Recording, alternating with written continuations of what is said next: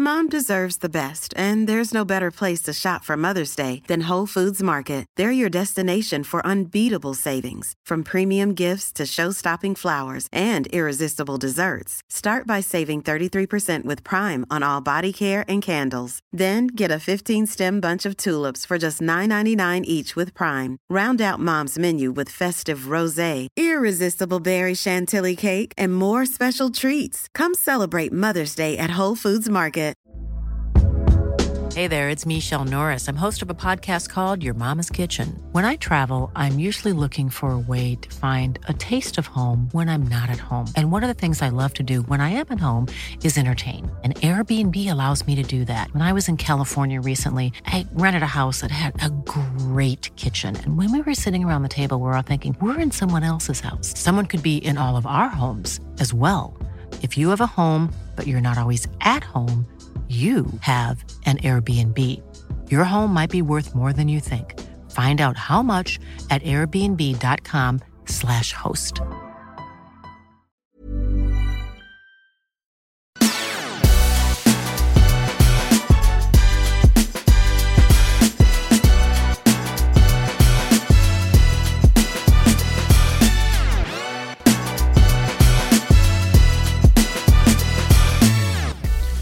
You like that, don't you? Yeah, I do. Who made it up? Luis. Did he do it on his own, or did he nick it from someone? No. He chose the music. He is Mr. Technical. Wheels of Steel. He is. Oh, you should see him on the Wheels of Steel. Yeah, he's Wheels of Steel. Oh, weddings. Bar mitzvahs. He's the man. He's the man. Honestly. Birthday parties, kiddies, do's. Now that he's left us officially, he doesn't work for beIN Sports. Uh-huh. We can talk about him. Yeah, we can. Yeah, I think we should include him. Maybe a third mic wouldn't be a bad idea. No. Have you ever heard him speak? Come on, no. Our Portuguese man of war. Yes, an eclectic mix of bits and pieces this week. Our guest is Jan Åge Fjørtoft. If any, know Erling Haaland better than Jan. No one does. Well, his dad. Apart from his family. Yes. I sent, when Haaland signed for Manchester City, I'll get this out of the way nicely. I sent Jan a message saying, well, now we'll see. This is his real test. Basing my judgment on the fact that, and here's something you and I disagree on, Sancho had failed at Manchester United. No, I didn't say he hadn't failed. No. I said there's better to come from him. Well, that's where we perhaps disagree then. I'm not sure. I think in that capacity. So I said this is his first real test. Up until now, he's been scoring goals that in places you'd expect him to get them. Not the amount. Jan sent me that text back the other day when I called him and said, would you come and talk to us about him? And he said, yeah. He said, I'm keeping this one in my safe, which was my original test. I told you at the time, I'd never been more convinced of a guy making it and being a success. Never, from what I'd seen. I just thought all the attributes but we hadn't really seen, had we? That was the problem. But it's what I had seen that convinced me. I've seen players. Well, we saw Jadon Sancho in Germany. But I would never have said... And he was magnificent. I would never have said about Sancho, about others, that they are going to be, I guarantee you, he'll be successful. I knew Haaland would be. Grealish. Well, it's not easy sometimes. It isn't, and there's been numerous prior to that. It's not easy sometimes. Well, it's not. How many? Sorry, Haaland's come into a win the other night when we were on air. You said to me, if he'd gone to Manchester United, it would have been different. And I said, why? He's come into a team that's got everything. So the same team that Grealish joined. Yeah, agreed. Grealish has been hugely disappointing. Hugely disappointing. But look, Pogba, was he a success? When you come off, was Pogba a success? Hopeless. Well, there you go. But when you come off and the other two in the front line have got hat-tricks and you haven't. Yeah, I know. You must be saying to yourself, hang on a minute. Nobody knows more than Jack Grealish has been disappointing since he went there. No one. Crystal Palace chairman Steve Parish, and here's something else we disagreed about. What was that? Was an advocate of Brexit. We've got the biggest league in the world, he said, the most attractive league in the world, a massive revenue generator for Britain, an important brand for Britain. So the point about this is we can now do what we want. We can allow what we want. No, you can't. Thomas Tuchel, as I mentioned last week, is on a 90-day stay of execution. 62% of 1.9 billion spent on transfers by the Premier League last summer went out of the English game. Well, that's always been the case. But the clubs now believe that they are being unfairly taxed by the government. It's what they're describing as an additional tax imposed by the government and Football Association, with revenue leaking abroad because they can't get their hands on what they want to. They can't get visas and they can't get work permits for tiers two and three players. Correct. Yeah. Well, good. So, that is a view. That's what I thought you might see. Well, yes. Good. So maybe some of our own young kids will get promoted a little bit earlier and given the chance a bit more earlier. The Sun's supercomputer has predicted the Premier League table. Hold on. Yeah. Already? Yes. Okay, City win it. Well, I think we should go from bottom up. Oh goodness me. Bottom up. Bottom three. Forest. Yes. Forest. Bournemouth. Yes. Cool, blimey, Forest, Bournemouth. Who's the third one? The third one, a very good judge, a very, very good judge, by the way, wrote a blog at the start of the season and predicted that... Burnley. No. They're out. You said they might go last year. That's right. No. I said, this guy will be out of work by November. Oh, Southampton. Yes. Yeah. So Forest, Bournemouth, Southampton, just by the skin of their teeth surviving Leicester, Wolves, Fulham. So the top six. Okay, let me just get the table up so I can have a look at it so I don't get mixed. Top six, obviously City win it, or do you want to go six? No, is it six? Sixth. Do you know, I might throw a wobbly in here and say Newcastle United. No. Manchester United. Mm-hmm. Manchester United. They've got Newcastle finishing 8th behind Brighton. Okay. Well, then it must be after that, and I'm not sure in what particular order. It'll be Chelsea, Spurs, Man City, Arsenal, and Liverpool. Well, no, hang on a minute. You've got to give me the order. I'm giving you the first two. All right, Manchester United. Then after that, I would say it'll be Chelsea or Tottenham. Chelsea, Spurs, then Tottenham, then Liverpool. Yes. Then Arsenal. Yes. Then City. Very good. There you go. Very, very good. See, who needs a computer?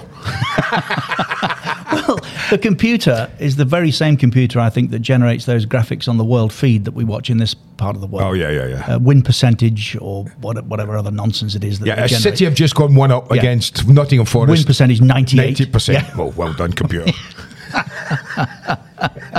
Yeah, we thought that. Everton eager to make the Coady deal permanent. Well, that comes as no surprise to anybody. He's been terrific, hasn't he? Absolutely sensational. Really good business. Yeah. Really good business. Do you know what I'm even more pleased about? Because I thought that Frank had nailed his colours to the mast, and I wasn't 100% happy about it. And that by signing Conor Coady, he had to play a back three. Everyone told me Conor Coady can't play in a four. He's not quick enough. He's not mobile enough. He'll get caught out. That's the school of thought that followed Conor Coady around his career. That's why at Wolves he played in a three pretty much every game he played for them. And then when he came to Everton, he started in a three. Frank's changed it, and I'm so pleased he has. And I don't think it's a coincidence that Everton's results have got better, and they haven't conceded goals. They're one of the best defences in the league. The best, I think, at the moment, yeah. Yeah, so there's a lot of good to be, and I think it was a great decision, and it's just showed that Conor Coady can quite easily playing any back four. What did I tell you about Tottenham? Wheels are off. Antonio Conte this week insisting that he needs more money in the transfer market despite spending 170 million last summer. Otherwise, what we see is what we're going to continue to get. Goals at the age of 22. Lionel Messi, how many? Quick. 22, 50. Very good again. 45. Oh. Cristiano Ronaldo. Well, probably a bit more. Give me 65. Give me the same number, 50. Erling Haaland. Oh, well, that's massive. 129. 173. There you go. Do you know what I tried to do the other day? I read that, to be fair. I'm cheating a bit. I saw that. And I thought to myself, how many goals? Because I started early. And a lot of people say you have your best years. I think Arsene Wenger was talking to us the other week. Last week, I think it was, Richard, and we were talking about players. And he says, it's amazing goal scorers, he said. If I had something heavy now, I'd have dropped it on the floor. No, but what? Another name. No, but he just talked to us. He likes his Arsene. He does. Yes, he does. He's one of the few. And we've influenced him in many different directions. You know what I thought was interesting, because he is fascinating, Arsene, to listen to, was when we were talking about Haaland and that, and he said, yeah, goal scorers, he said, they normally have their best years in their early to mid-20s. He said there are exceptions. Let's say Drogba, I suppose, was a very good exception, who matured a lot later in his footballing life. Didn't start until late, did he? Exactly. So, and I thought, well, that's interesting. I did. I started at 17, and I thought, I wonder how close I got to. Did you check? I couldn't find the but I know that I'd got, that's total goals or just league goals? No, that's total. I looked. I would say I would have said I'd have been up about 70, 75. No, 23. Yeah, knickers, 23. That was my first season at Dundee United. 23. Declan Rice fears over an obscene slog, he describes it as, to include last season's summer's games, now the World Cup on the horizon. He said, there were so many games last season, so many now leading up to the World Cup. I need to pace myself, not get injured or break down. We'll get back to that. Mm. We'll get back to that. Yeah. This was a great story, inevitably headlined, What a Ball's Up. I got a box of top secret Premier League footballs sent to me by accident. This is a Brentford fan who'd ordered from, let's not name them, an international carrier goods. He ended up getting his name and address plastered onto a box of four boxes of test balls for next season. That were supposed to be sent to Brentford's training ground, and instead of that, they went to his home in Hounslow, near West London. Nike bosses apparently were frantic after they went missing. These are top secret until next season, a Nike source said. Losing 12 was a big concern. Not top secret anymore. No, they're not, actually. They're very... They're very colourful. Not anymore. They're very colourful, orange, and yeah, these are the balls, of course, that teams get sent a season in advance to train with and get used to. Yeah. Yeah. Bayern Munich admitted briefly they discussed taking Cristiano Ronaldo, but it was only a brief conversation. Sir Alex Ferguson's iconic squeaky bum time phrase and Jose Mourinho's parking the bus have been added to the Oxford English Dictionary as it updates 15 football-related terms, including Gegenpressing, rosed. Yeah. Gegenpressing is often said to have been introduced and favoured by several German managers. We now know Ralf Rangnick, Klopp, Thomas Tuchel. Hello. It's described as a style of play in which a team, upon losing possession, puts immediate and intensive pressure on the opposition, even deep in the opposition's half, in an attempt to regain the ball at the earliest opportunity. This has never been done before. Why didn't we think of that? Who? Well, when we were playing back in the 70s. Well, you should have done. What was it called back then? Trying to win the ball back high up the pitch. Ah, that's what it was. Rabona's gone in there. Cruyff Turner's gone in there. Panenka. Total football. Tiki-taka. False nine. And the trequartista. Ah, that's one. That's Christopher Sullivan's favourite. The trequartista. That's a sweeper or somebody like that. He's the one that's a tactical term for an attacking player who operates in the space between the midfielders and the strikers, whose primary role is to create opportunities. The trequartista. That's Christopher Sullivan. It does make me laugh. What? The 10. A 10? Yeah. Number 10. Is that not in it? It is in it, yes. And is an 8 in it? No. And 6? No, that's dull. No, these are fancy descriptions, aren't they? So there we are. That's all. That's it. Brilliant. More to follow. Speaking of Christopher Sullivan, a guest on our podcast, previous podcast, will be with us on Bein Sports for the World Cup. Excellent. This podcast, independently produced, available on all good platforms. All good. Touching every corner of the globe, if round can be. If it was square. Yeah. Yeah, very much. All four corners. I'm drifting this through today because the order in which these come, I've no idea. I just save them. Erling Haaland, I didn't know until I was looking around this week, last night, in fact, doing a little bit of research. He once scored 9 goals in one game. A proper game? Or a kids game? Under-20s game. FIFA, World Cup game, under-20s World Cup, 9. 9, Andy. It's not bad, is it? Not bad. He should have got 10. He missed a sitter that day as well. Well, actually, if you can go on YouTube and have a look, he did. Did he? Yes. Oh, wow. 9. That's ridiculous. Pretty special, the boy. Why would Wolves want to talk to Julen Lopetegui? Because that's Wolves. Just sacked. Does he speak Spanish? Or Portuguese? Portuguese. Well, there you go. That's why. But he's just lost his job. I mean, I know you can't judge always on just one failure. That's maybe too strong a word. Mm-hmm. He's got quite a CV. He has got a CV. The other, he's got a great CV. Listen, that's Wolves. Wolves will seemingly, if you don't speak Portuguese or Spanish, then you can't be coach of Wolves, because 8 of the team that started last week were Portuguese. Our old mate Brucey, just enough. Is he still in? Enough's enough. Just got beat again, didn't he? Unless I hear different, he says, I'll crack on. I still get up in the morning, want to come to work. It burns inside of me, especially as it is at the minute. Well, it ain't burning on the pitch, I'm afraid. No, it may just be time. Maybe. May just be time. Maybe. Andy Dunn, shame if Cooper's the latest victim of Prem hire and fire madness. You know, what struck me about this was not so much that Cooper's under pressure, but all those that advocate an independent regulator. Mm-hmm. What would they have said about the prospective ownership of Nottingham Forest Football Club by the current owner, Evangelos Marianakis? I've got a clue. What would they have said? Well, when he came, he suggested that he had all the right credentials. Mm-hmm. Rich. Mm-hmm. Committed. Mm-hmm. Forest fan. Mm-hmm. Allegedly. The chaos that ensued last summer, 22 different signings, mm-hmm. and Steve Cooper now, I think he's waiting for the sack. I think he wants out, and I think he knows he's going to Southampton. And I think that would be a really good appointment by Southampton. I really do. But what would they have made? So you've sacked Hasenhüttl then? Oh, he's gone. I said at the start of the season he won't make November. Yeah. Of course, yeah.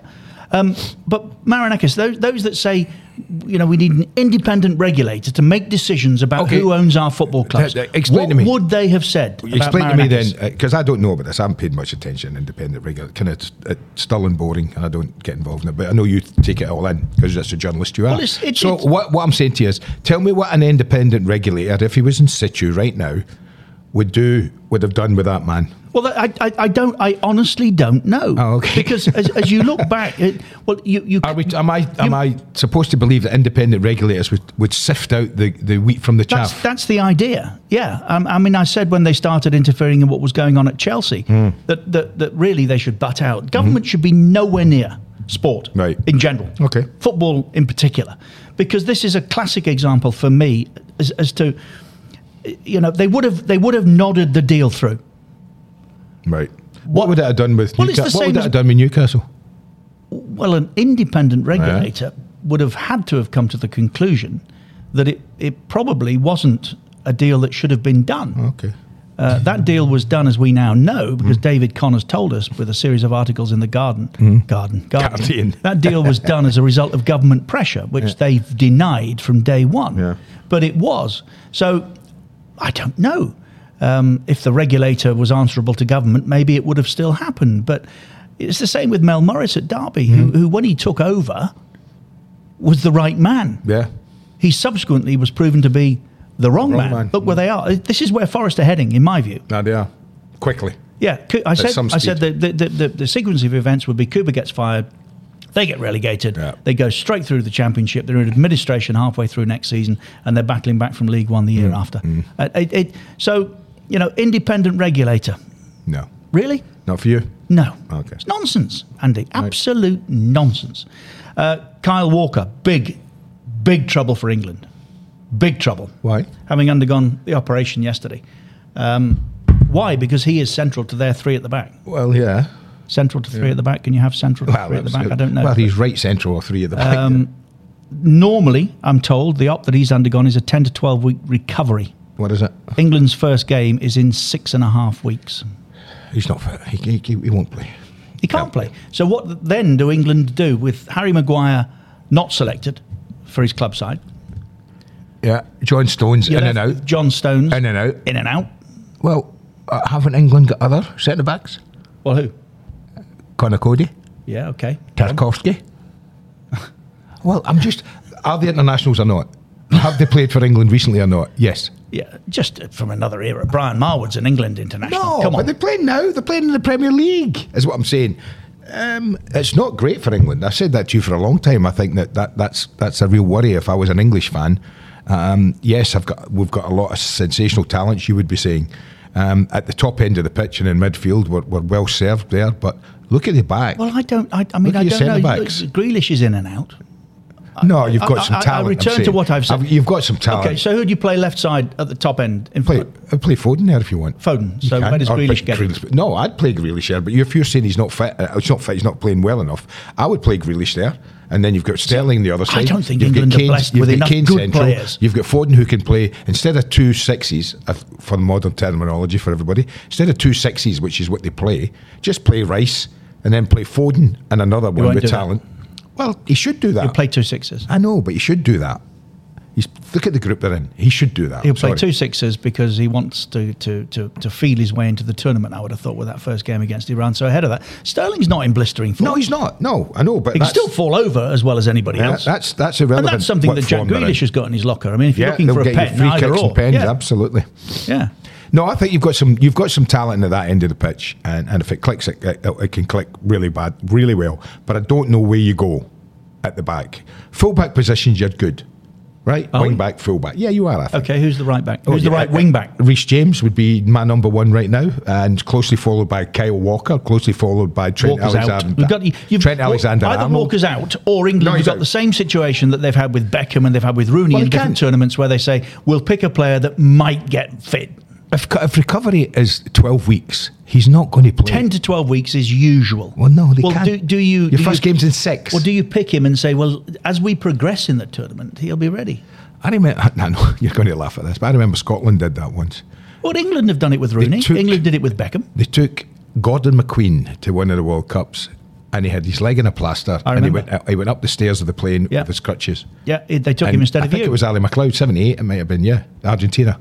And Ali McLeod says, we'll need Big Gordon for the later stages of the World Cup. Yeah. Well, this is your conundrum. Yeah. Well, what would you do? What would you want to do as a supporter? I would always take a fit player. Yeah. I think the risk is too great. Yeah. And what's his fitness going to be like? Well, I know he's a fit lad. We know that. Alexander-Arnold, and you wouldn't put him in ahead of Reece James? Not at the moment. I think Reece James's overall game in the round is better. I think he's a better defender than Alexander. Who's your left fullback? Who have you got? You got Chilwell. Shaw's not playing. Chilwell's not playing. You've got who's the other one? Chilwell, Shaw. These are players that aren't good enough. I know what you mean. They're not getting in their own teams. Chilwell is. Chilwell's played. He played against Milan, didn't he? Yeah. Yeah. So he's in. He'll stay in Chelsea. I think he'll stay in the Chelsea side. So you're all right there. I think you're all right there in the wide areas. It's your centre-backs. I look around and I see... I think he plays 3 because he doesn't trust 2.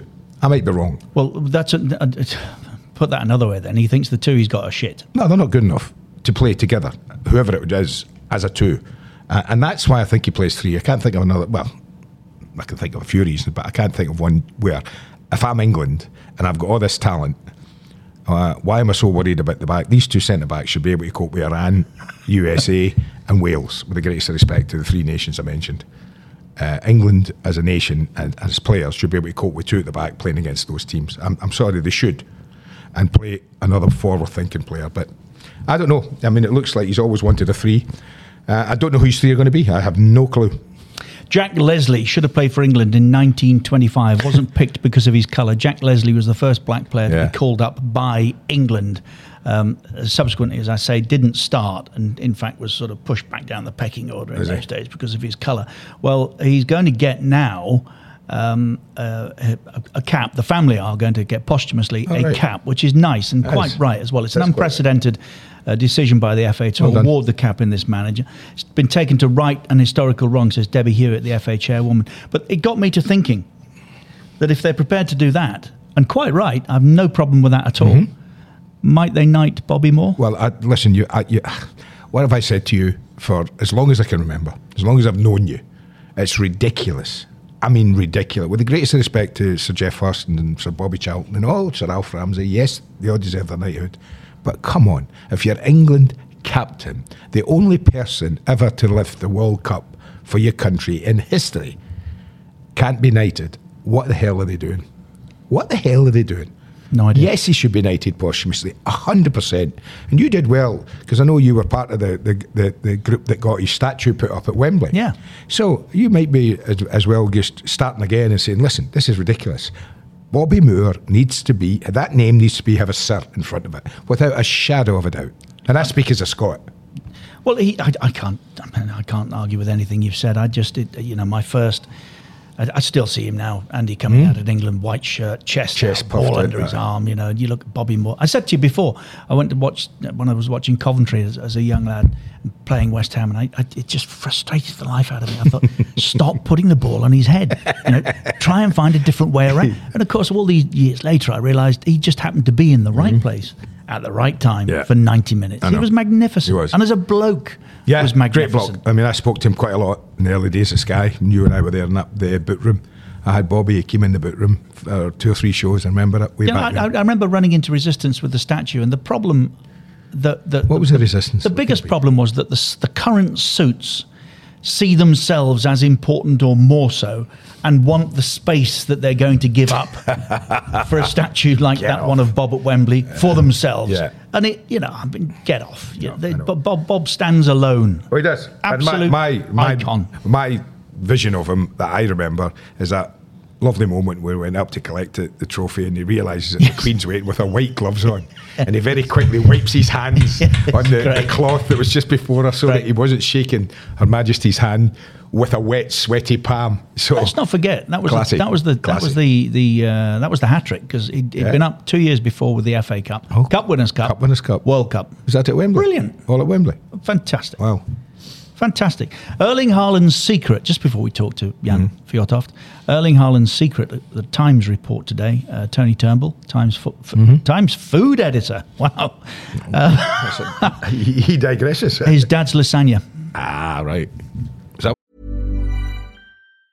When you're ready to pop the question, the last thing you want to do is second guess the ring. At BlueNile.com, you can design a one-of-a-kind ring with the ease and convenience of shopping online. Choose your diamond and setting. When you find the one, you'll get it delivered right to your door. Go to BlueNile.com and use promo code LISTEN to get $50 off your purchase of $500 or more. That's code LISTEN at BlueNile.com for $50 off your purchase. BlueNile.com, code LISTEN. Hey, it's Paige DeSorbo from Giggly Squad. High quality fashion without the price tag. Say hello to Quince. I'm snagging high-end essentials like cozy cashmere sweaters, sleek leather jackets, fine jewelry, and so much more. With Quince being 50 to 80% less than similar brands. And they partner with factories that prioritize safe, ethical, and responsible manufacturing. I love that. Luxury quality within reach. Go to quince.com/style to get free shipping and 365 day returns on your next order. Quince.com/style.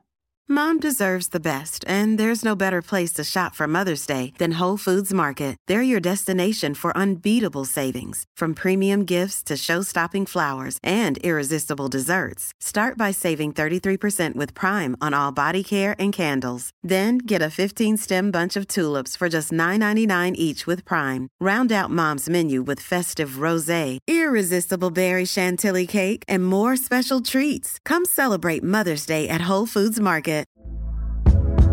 Hey there, it's Michelle Norris. I'm host of a podcast called Your Mama's Kitchen. When I travel, I'm usually looking for a way to find a taste of home when I'm not at home. And one of the things I love to do when I am at home is entertain. And Airbnb allows me to do that. When I was in California recently, I rented a house that had a great kitchen. And when we were sitting around the table, we're all thinking, we're in someone else's house. Someone could be in all of our homes as well.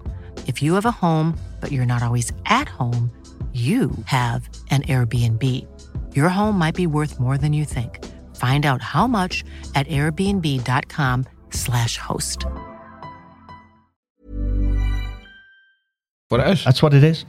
The secret has been revealed of his prowess in front of goal, speed, guile, muscularity, but mainly his father's lasagna is the reason for this. I've had it before every home game now, and that's turned out fairly well for me, he said.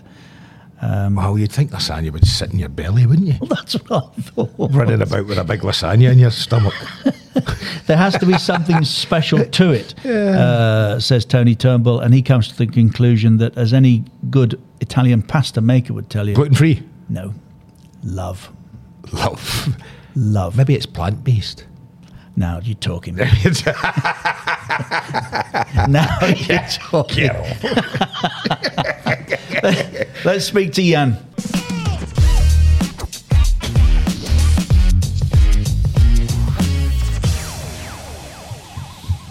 Oof. Do you like that? I think it's a bit heavyweight. Yeah, it reminds me of a young Jan Åge Fjørtoft. Yeah. Ploughing through the centre of defences in a Swindon jersey. All no subtlety, is that what you're trying to say? That's what I'm trying to say. I remember him. I remember him well. Needed a runway for his second touch. Oh, he's good. Good boy. Now we've insulted you. Jan, thank you for joining us. How are you? Oh, I love it. To start the day by being insulting is the best way to start the day. Of course it is. That means, Jan, the day can only get better. Exactly. Two things, Jan. One, I've already confessed to my loose... yes. I'm not quite... Well, you'll have a description for it, I'm sure. Suggestion that Erling Haaland might struggle in the Premier League. What a fool, yes. I said that text you keep in your safe to haunt me with going forward. So, and secondly, I can reveal for you today, we've just been discussing this. Jan might know it. I don't think he will. Oh, ask him. This is an exclusive. Mm-hmm. This is a Keys and Grey podcast. I'll be amazed if he doesn't know it. Courtesy of The Times and Tony Turnbull, The Times food editor. Uh-huh. The secret to the success, Jan, would appear to be his dad's lasagna. Did you know that? Not only did I know it, my dear friends, that was first said by me in an interview with Alfie Haaland on Sunday. I told you you'd know it. And I spoke to Alfie last night, and he said, "Jan, you have made me into a chef in England." So yeah. According to the article I'm reading, Erling has said, "I've had it before. This is lasagna. How can you eat a lasagna I've had before a game? Every home game, and it's turned out fairly well for me. Lasagna, really? That would just sit in your stomach for about 5 hours." Well, first of all, I don't think Scots should talk about meals and different things. Take it back. I mentioned two words, Gordon Ramsay. There we go. Gordon Ramsay is now second in the chart of chefs in the UK. But no, he said that, and I also asked him, "What is Erling doing when you were cooking for him?" And he said he's lying on a sofa. So that is a typical father-son relationship. Yeah, well, it would have to be a big sofa, wouldn't it? I've never seen, honestly, Jan, I have never seen anything like it. The baton has been passed on. No one's talking about Ronaldo or Messi. No. Even Mbappe is in his shadow. Yeah. I mean, this kid is phenomenal. So I hold my hands up. You were right. It's just extraordinary. Yeah, and we were talking the other day, me... Ruud was in, wasn't he? And who else was there? Marcel Desailly and... Didier Domi and Arsene Wenger. And we were asking the guys, go on then, tell me, have you ever seen something like that? I tried to think of players that I've seen, Jan. I think, he's so-and-so, he's a bit like that. I've never, ever... I can't think of a past player that he reminds me of. He just seems to be unique. Would that be fair?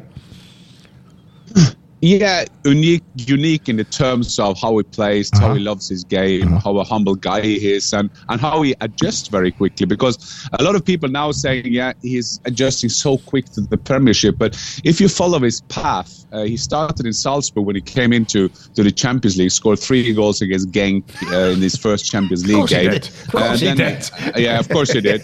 And then he was like 12, and then he went to Dortmund.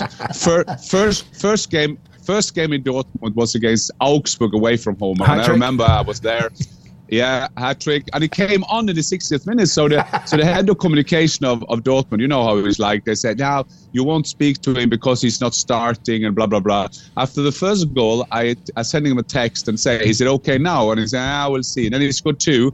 And I said, I guess I will get him now. And the third, as a substitute, then the head of communication of Dortmund came flying in the air and hugged me. So that sums up the career of Erling Haaland. So the way he's adjusting to English football, that is how he's doing things. And I think that they will be honest about it, that it is goes quicker than they think in every club. Mm. So it takes next step in every club. But I think that is so remarkable about this kid. He's 22 and he's still adding to his game. Now he scores with a header, he scores with his right foot, and it seems that he loves football. And I think that is a great, great way of saying that. Has he in any way surprised? Well, I'll ask you and his father and how quickly he has got to where he is in life. I mean, I guess you had confidence, but has he surprised you, Jan, that he's gotten there at 22 years of age? It got to surprise anyone, I think, because he looks more like a superhero in a cartoon. How his career is going, and I think that what is interesting to see if we have the pleasure or the intense traveling to follow him very closely the last 2 years.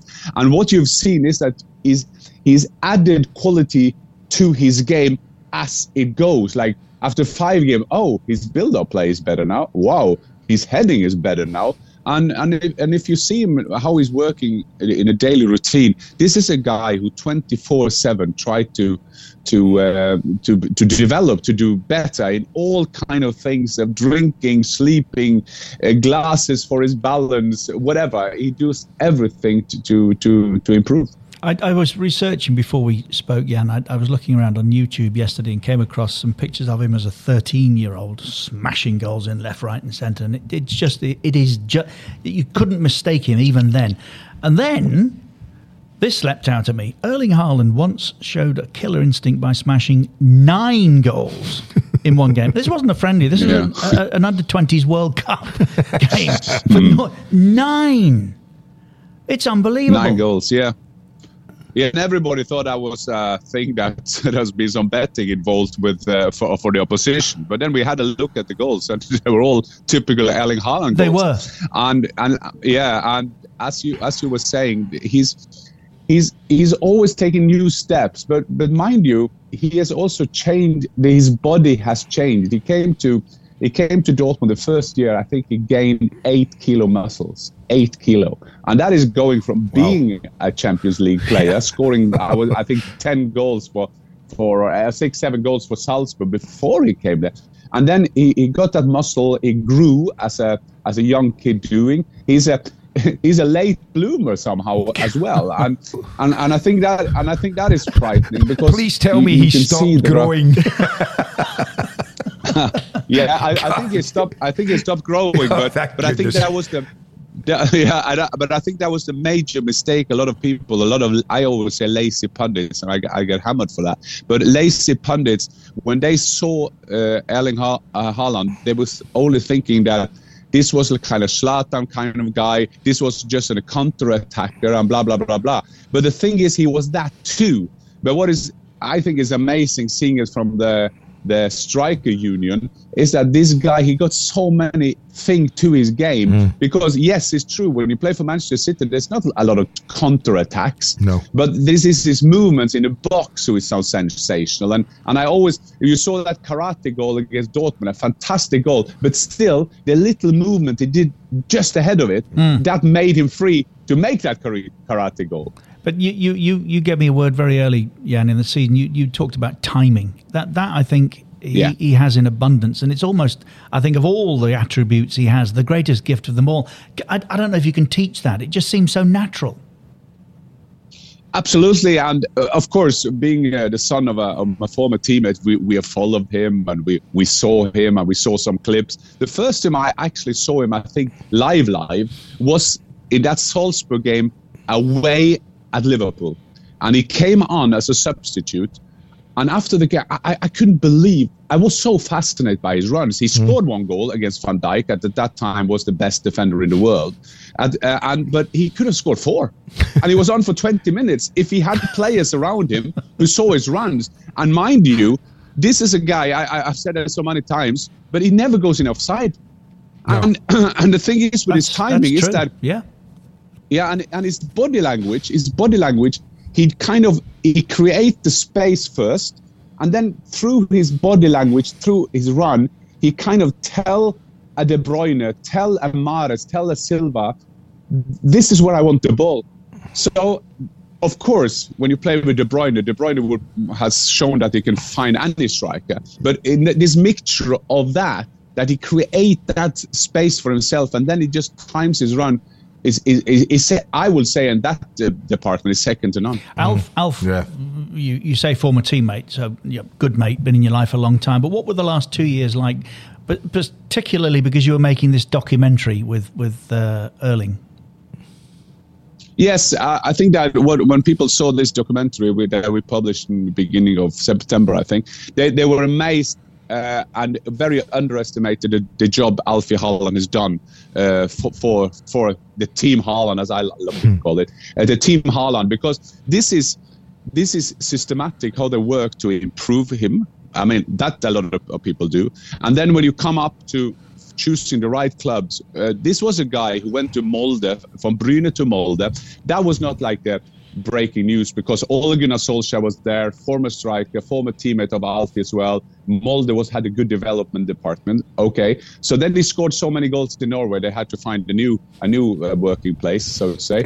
They had fantastic offers from the Bundesliga. Juventus was in for a lot of money involved, but they went to Salzburg because they had a record developing players. And then when he had a breakthrough in the Champions League, and they thought this is the only way. He needs to move again, and Ole Gunnar Solskjaer was down it. And then Manchester United managers, a lot of English clubs wanted him. Big clubs in Germany. I'm not saying Dortmund is not a big club, but it's also a club that had an image of making good players into great players, and then they move on, as also Erling did. But the systematic thing, their work, I've never seen that, and that surprised me as well. This way, they have a table where they analyze every club. And give the different things in different clubs points. So saying that the stadium atmosphere, that is something. Vacancy, like in Formula 1, you need a free driver. You need a place for the driver. Like that would, of course, be minus for Real Madrid, who had Benzema and Mbappé coming. So Manchester City had a clear number 9. Bayern Munich had Lewandowski at that time, and so on and so on. So they do this so systematic. That is, I think that is a big, big credit to Alfie Haaland and how he kind of take people on the departments that he knows that he need more knowledge. Impressive. Was it? Oh, sorry, Andy. Was it always City? No. Absolutely not. If you'll probably at one time get the privilege to see this documentary. It was 3 or 4 clubs been in, and the first time he kind of revealed that was in back in February. I think we were sitting down with him, and at that time Bayern was very, very intense looking to get him. Mm. Real Madrid, of course, Manchester City. So there was United. Were United ever contenders? I will not say that it will not, because that I don't know. But he never said that. Is that a diplomatic answer? That's very diplomatic. Yeah. I'm waiting to see the documentary. I can't. Yeah, I'm waiting to see it. When does the rest of the world get to see it? You like it? When's it out? When's it out for us all? It's out now. When they buy it. Oh, right. When they buy it. I just wonder, if you talk about being meticulous in the planning for his future and what have you, would it have made any difference in your mind? I know it's hypothetical now, but let's say Lewandowski had gone 12 months before. Would that have made Bayern Munich a bigger threat to City? Well, if it was a vacancy, if Lewandowski's gone, I think it would. But having, I think that at this stage of his career, I think that you can understand it's also important for them to win titles. Yes, you will do that in Manchester City, you will do that in Bayern Munich, you will do that to Real Madrid. But it's very theoretical, and if you know, our team Haaland is always saying that they want to have new adventure, experience, new league. So I think that.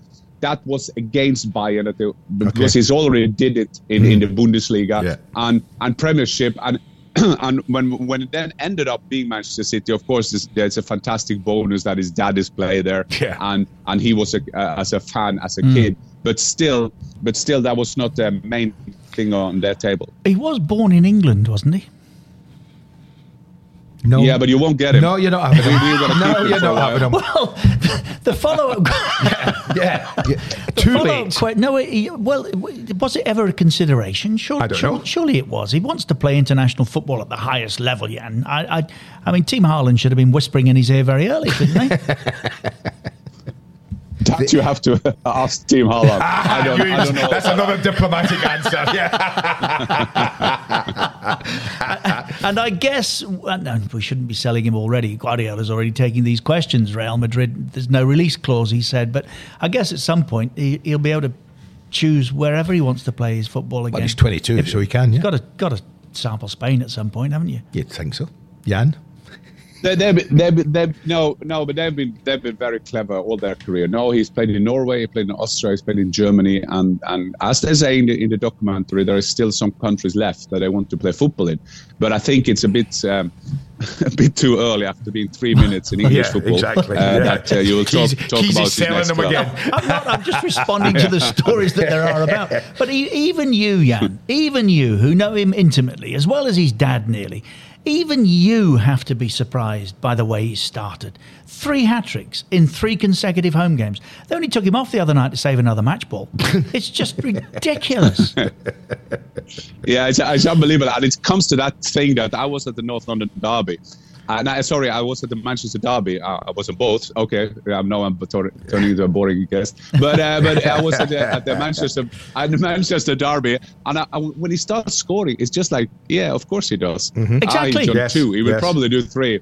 And that is the thing about it. But I think that, well, we can say that I had no doubt that he would do well in English football. I had no doubt that he would do fantastic in English football. But of course, there is no one who thought that he would make 3 hat-tricks. There is no one thinking that he will be an instant hit. And I know people read the history backwards and they will say, but of course he would. Well, De Bruyne and Silva, they will all follow. But what is this? And I like to say that because sometimes we're talking about this machine so-called.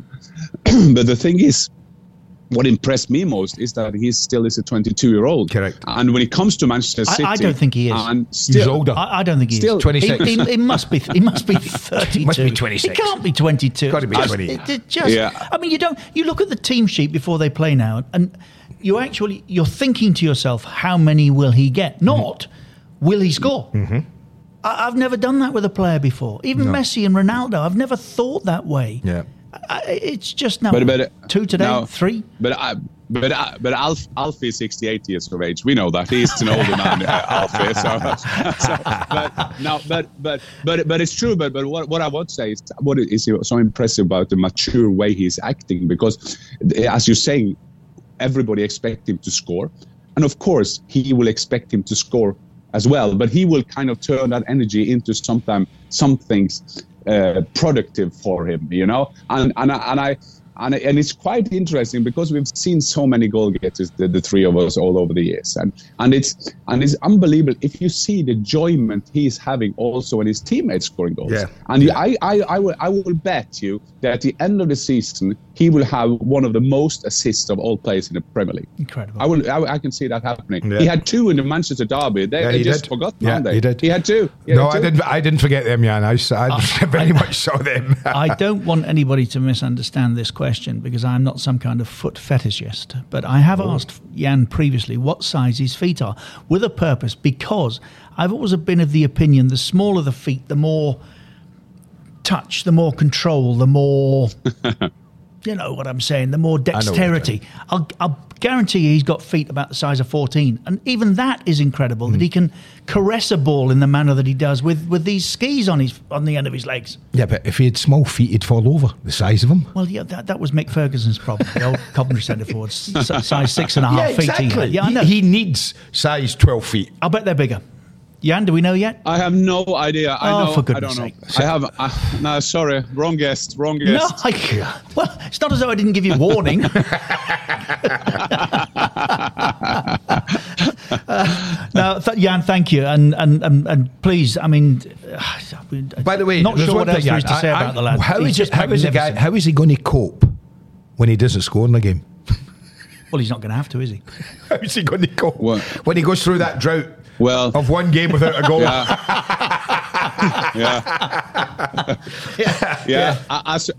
I know, because I had some times where I didn't score. As Jimmy Greaves said, I was the worst 30 minutes of my life. But it's like Erling Haaland. You just feel that this guy will do okay, because I think that when he had the goal droughts in Dortmund, that was a mixture of injuries and not scoring goals. So to make it even worse, when he doesn't score, there's something wrong with his body. Yeah. And the thing is, the basic with this kid, and I think that was the good thing about this documentary, that people saw that. I've seen it all along. This is a good lad. You would love him. Yeah. He's a good lad. He loves his football. Yeah. Yeah, he has his humor, and this thing that he does in interviews, yes, no, that is also kind of a mixture of being 22 but having a great sense of humor. Yeah. So he's like, when there was the German, that they interviewed in Germany always in German, and then it translated to English. But he understand every German word, so he always made jokes with the Germans on that. And when they asked him,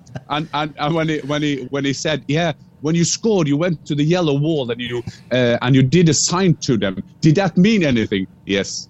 And I mean, that is bad journalism. Then you have to do another question. Yes. What did it mean? Yeah, you're right. Yeah. You're absolutely right. By the way, I've just been looking back through the records here. Swindon Town, no, it was 30 games, Jan, not 30 minutes. 30 games he went without a goal. Yeah, was it 30 games? I'm getting older. I can't remember. That couldn't have been Jan. To make the record straight, first half of the season, zero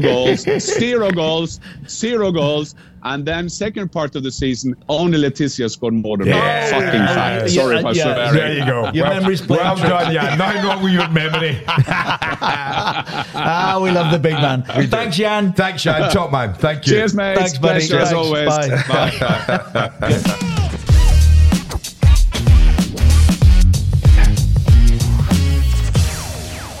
You did look at me strangely when I mentioned his feet. You know what I'm saying? I know what you're saying. I mean, massive plates of meat. He must have big feet. Yeah. Yeah. He's got a huge body. Yeah. You know, perhaps in the Oxford English Dictionary, which we were discussing earlier, perhaps the phrase "nice touch for a big man." Why not? Nice touch for a big man should be in there. It should. Why is it not? Everybody's used that phrase down here. He's got a nice touch for a big man. We are surprised. Yeah. We are surprised when big men have a nice touch, aren't we? Yeah, we always say that. That's always levelled at them, isn't it? But that was because back then there were fewer than them. Now it's standard for a footballer, or a defender, even the midfield players, strikers, to be 6 foot plus. Yeah. Plus. Yeah. I mean, I'm going to drop another name. When I was stood beside John Terry the other day, right? JT, and I said to you, see the size of him. JT. Yes. When I commentated all those years, right, watching him from afar, doing the games, I never looked at John Terry and thought he was exceptionally tall. No, but he's 6'3". That it's not helped by the fact that although you've convinced yourself somehow that down the years you were 5'11", I was. You've always been 5 foot 10.5, and of course with age. It's fact. No, I'm not. I've not shrunk. I measured myself the other day. Oh, did you? Yeah, really? I'm 5'11". Of course you did. 5'11". Yeah, of course you did. I do that all the time. Measure myself. I do. Yeah. I've got a mark on the wall. Oh, right. 1975, and it's there. That's it. I hope you've enjoyed as the World Cup creeps ever closer. Yeah. Racing. It's not creeping. It's racing. Yeah, there's a lot of good stories being generated already. About this tournament. But that's it from Keys and Gray. I repeat, this is an independent production courtesy of Luis. On all good platforms, and as Tim Lovejoy used to say, on a few bad ones as well. Oh, absolutely. But, yeah. So now you've found us. Tell your mates where we are, and we'll join you next week.